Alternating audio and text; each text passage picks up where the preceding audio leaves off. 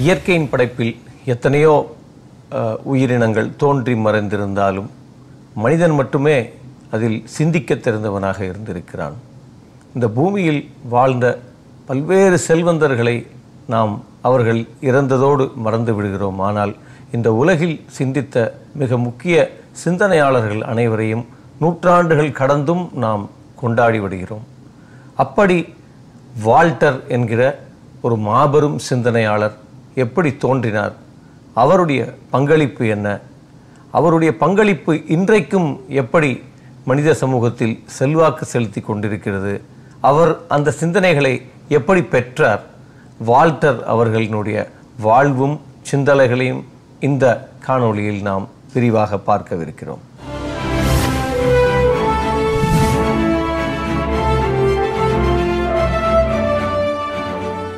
முதலில் நான் ஒரு மனிதன். பிறகு இந்த உலகின் குடிமகன். அதற்கு பிறகுதான் நான் ஒரு பிரெஞ்சு நாட்டைச் சேர்ந்தவன் என்று இந்த உலகை நேசித்த உயரிய சிந்தனையாளன். உனது கருத்தில் எனக்கு உடன்பாடு இல்லாமல் இருக்கலாம்.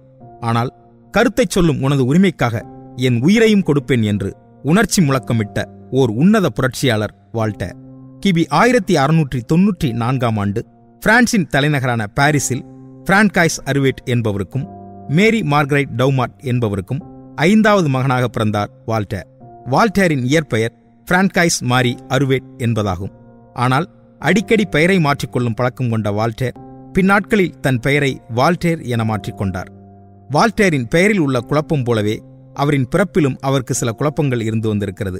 ஆயிரத்தி அறுநூத்தி தொண்ணூத்தி நான்காம் ஆண்டு நவம்பர் இருபத்தி ஓராம் நாள்தான் அவரின் பிறந்த நாளாக அறியப்பட்டாலும் அந்த ஆண்டின் பிப்ரவரி இருபதாம் நாள்தான் தன் உண்மையான பிறந்த நாள் என்றும் மேலும் தான் ஒரு சட்டவிரோதமாக பிறந்த குழந்தை என்றும் வால்டேர் சொல்லியிருப்பதாகவும் சில தகவல்கள் இருக்கின்றன.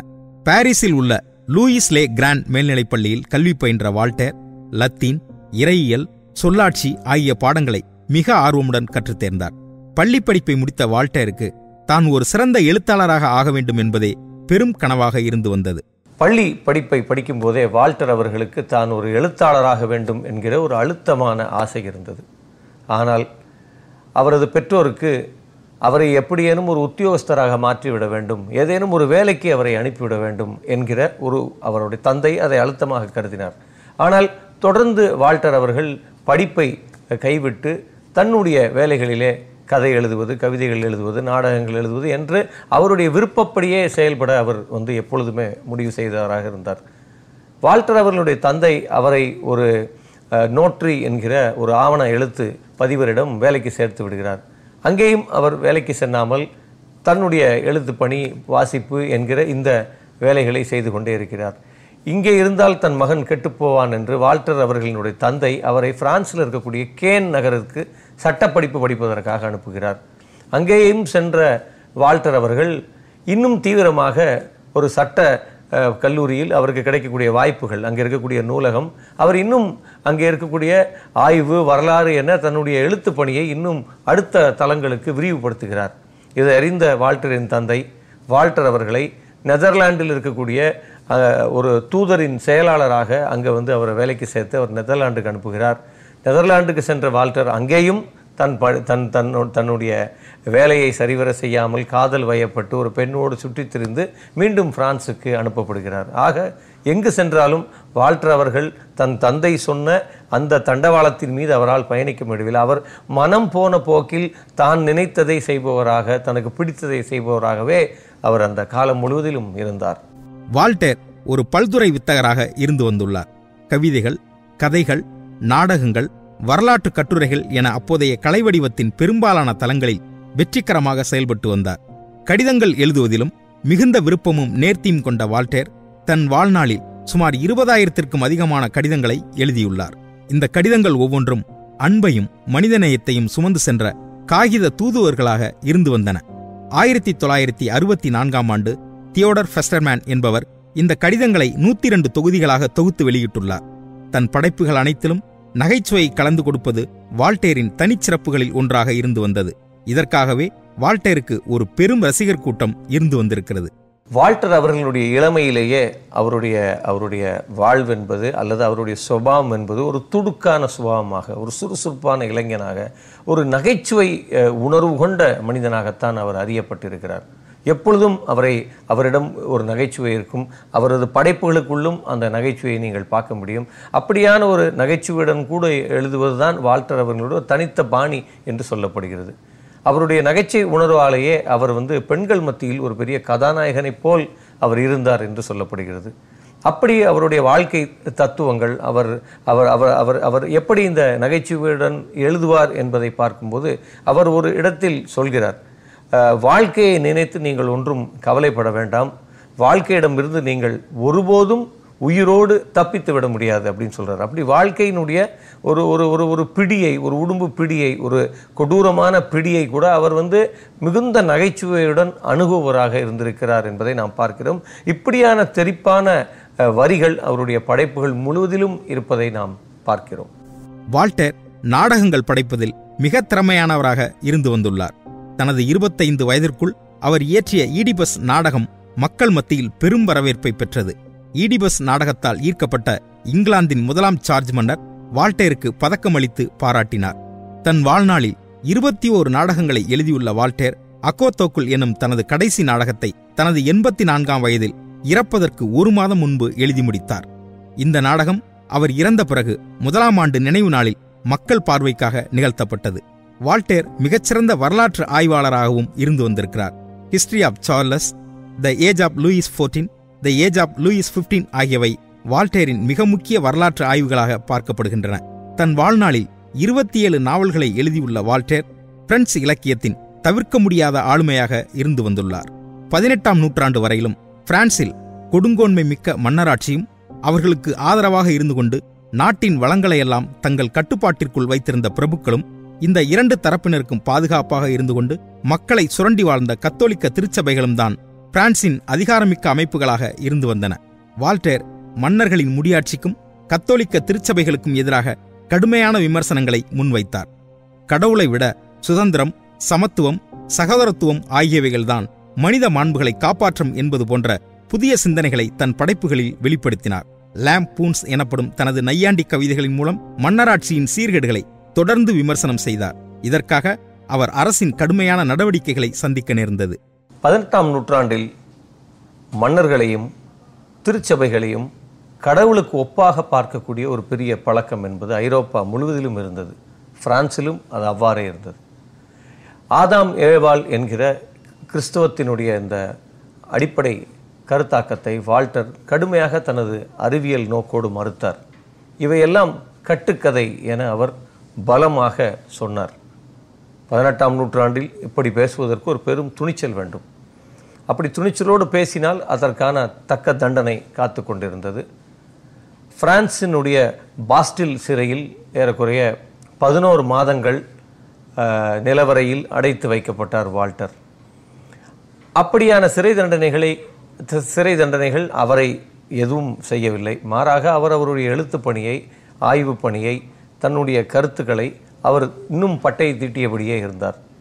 அதற்கு பின்னால் ஆயிரத்தி எழுநூற்றி இருபத்தி ஆறில் மீண்டும் இதுபோல் ஒரு சூழல் ஏற்படுகிறது. அப்பொழுது அவரை நீங்கள் சிறை செல்ல வேண்டும் அல்லது நீங்கள் இந்த நாட்டை விட்டு வெளியேற வேண்டும் என்று அவரிடம் இரண்டு வழிகள் அவருக்கு கொடுக்கப்படுகிறது. அதில் அவர் நாட்டை விட்டு வெளியேறி இங்கிலாந்து சென்று விடுகிறார்.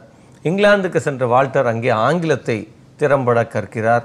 அங்கே அவருக்கு ஷேக்ஸ்பியரினுடைய நாடகங்கள் அறிமுகமாகிறது. அவருடைய எழுத்து பணி அல்லது சிந்தனை பணி என்பது இன்னும் பெரும் வீச்சை அடைகிறது. ஆயிரத்தி எழுநூற்றி முப்பத்தி மூணில் the letters concerning the English nation என்று அங்கே அவர் எழுதிய எல்லா கட்டுரைகள் அந்த கடிதங்கள் எல்லாம் ஒரு பெரும் தொகுப்பாக வெளியே வந்தது. ஆக இடமாற்றம் வால்டரை இன்னும் பலப்படுத்தியது இன்னும் துல்லியமாக தன்னுடைய பயணத்தை தொடர்வதற்கு ஏதுவாக இருந்தது என்பதை நாம் இதிலிருந்து பார்க்கிறோம். தன் வாழ்வில் மூன்று பெண்களுடன் காதல் கொண்ட வால்டேர் அதில் இரண்டு பெண்களுடன் சேர்ந்து வாழ்ந்துள்ளார். ஆனால் இறுதி வரை வால்டேர் யாரையும் திருமணம் செய்து கொள்ளவில்லை.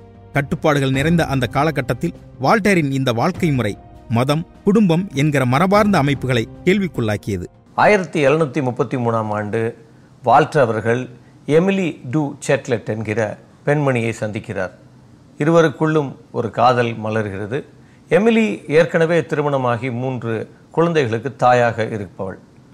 இருப்பினும் இருவரும் சேர்ந்து பத்து ஆண்டுகள் இணைந்து வாழ்கிறார்கள். அந்த காலகட்டத்தில் தான் letters to the English nation என்கிற வால்டர் அவர்களுடைய கடித தொகுதிக்காக அவருக்கு ஒரு கடும் சிறை தண்டனை விதிக்கப்படுகிறது. இதிலிருந்து தப்பிக்க வேண்டும்.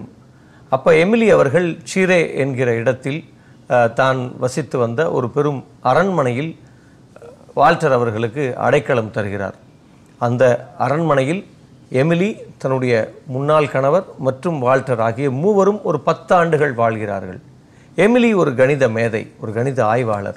எமிலியோடு அந்த அரண்மனையில் வசித்த காலத்தில் ஏறக்குறைய இருபத்தோராயிரம் நூல்களை வால்டர் அவர்கள் சேமிக்கிறார்கள். அதே நேரம் அங்கே அவர் அவர் தன்னுடைய எழுத்துப் பணியை மட்டும் செய்யவில்லை மாறாக அங்கே அவர் அறிவியல் பூர்வமான ஆய்வுகளில் ஈடுபடுகிறார். நெருப்பின் தன்மை பற்றிய ஒரு பெரிய ஆய்வை அவர் அங்கே தங்கிய காலத்தில் அவர் வந்து ஈடுபடுகிறார்.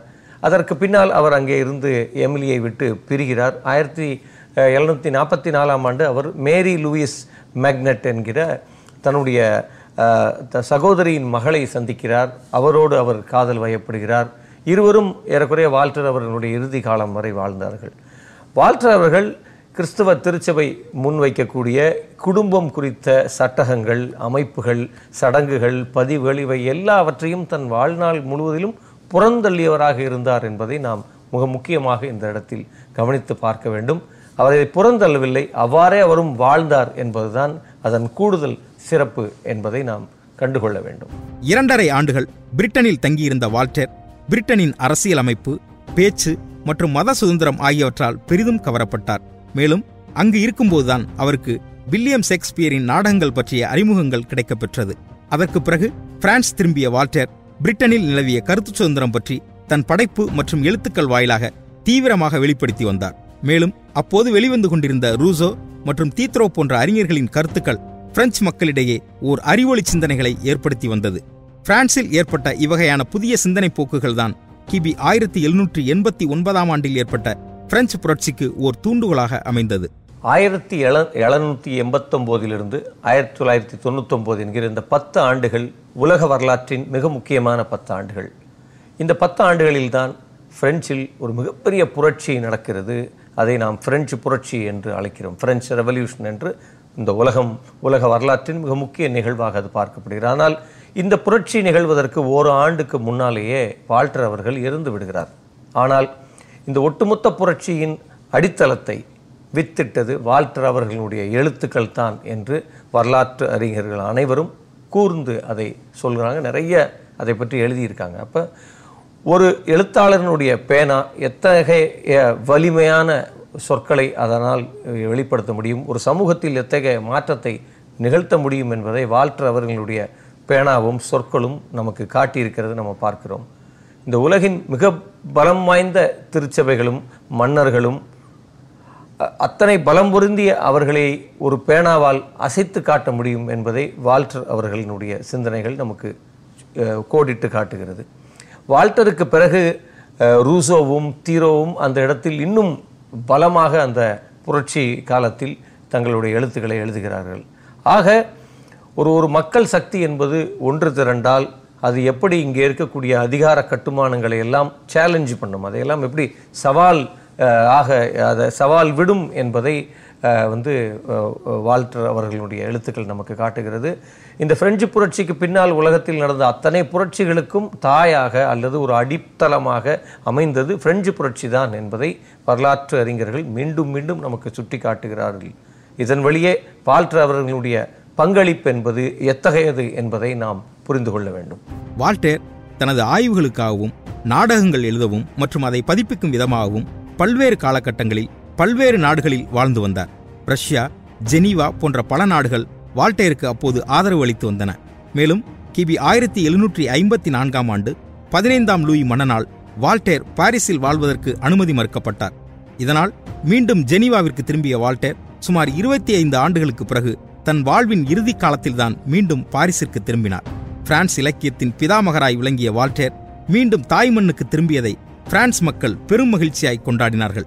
பிரான்சின் தேசிய கலைக்கூடத்தில் அவருக்கு அவரின் ஐரீன் நாடகம் நிகழ்த்தி காண்பிக்கப்பட்டது.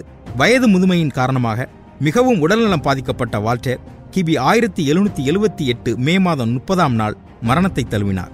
அவர் எப்படி இறந்தார் என்ற துல்லியமான பதிவுகள் இல்லை என்றாலும் தான் இறக்கப் போகும் கடைசி நேரம் வரை வால்டேர் தன்னுடைய கருத்துக்களின் நிலைப்பாட்டிலிருந்து பின்வாங்கவில்லை என்பதால் இறப்பிற்கு பிறகும் அவர் மத ரீதியிலான பிரச்சனைகளை சந்திக்க வேண்டியிருந்தது.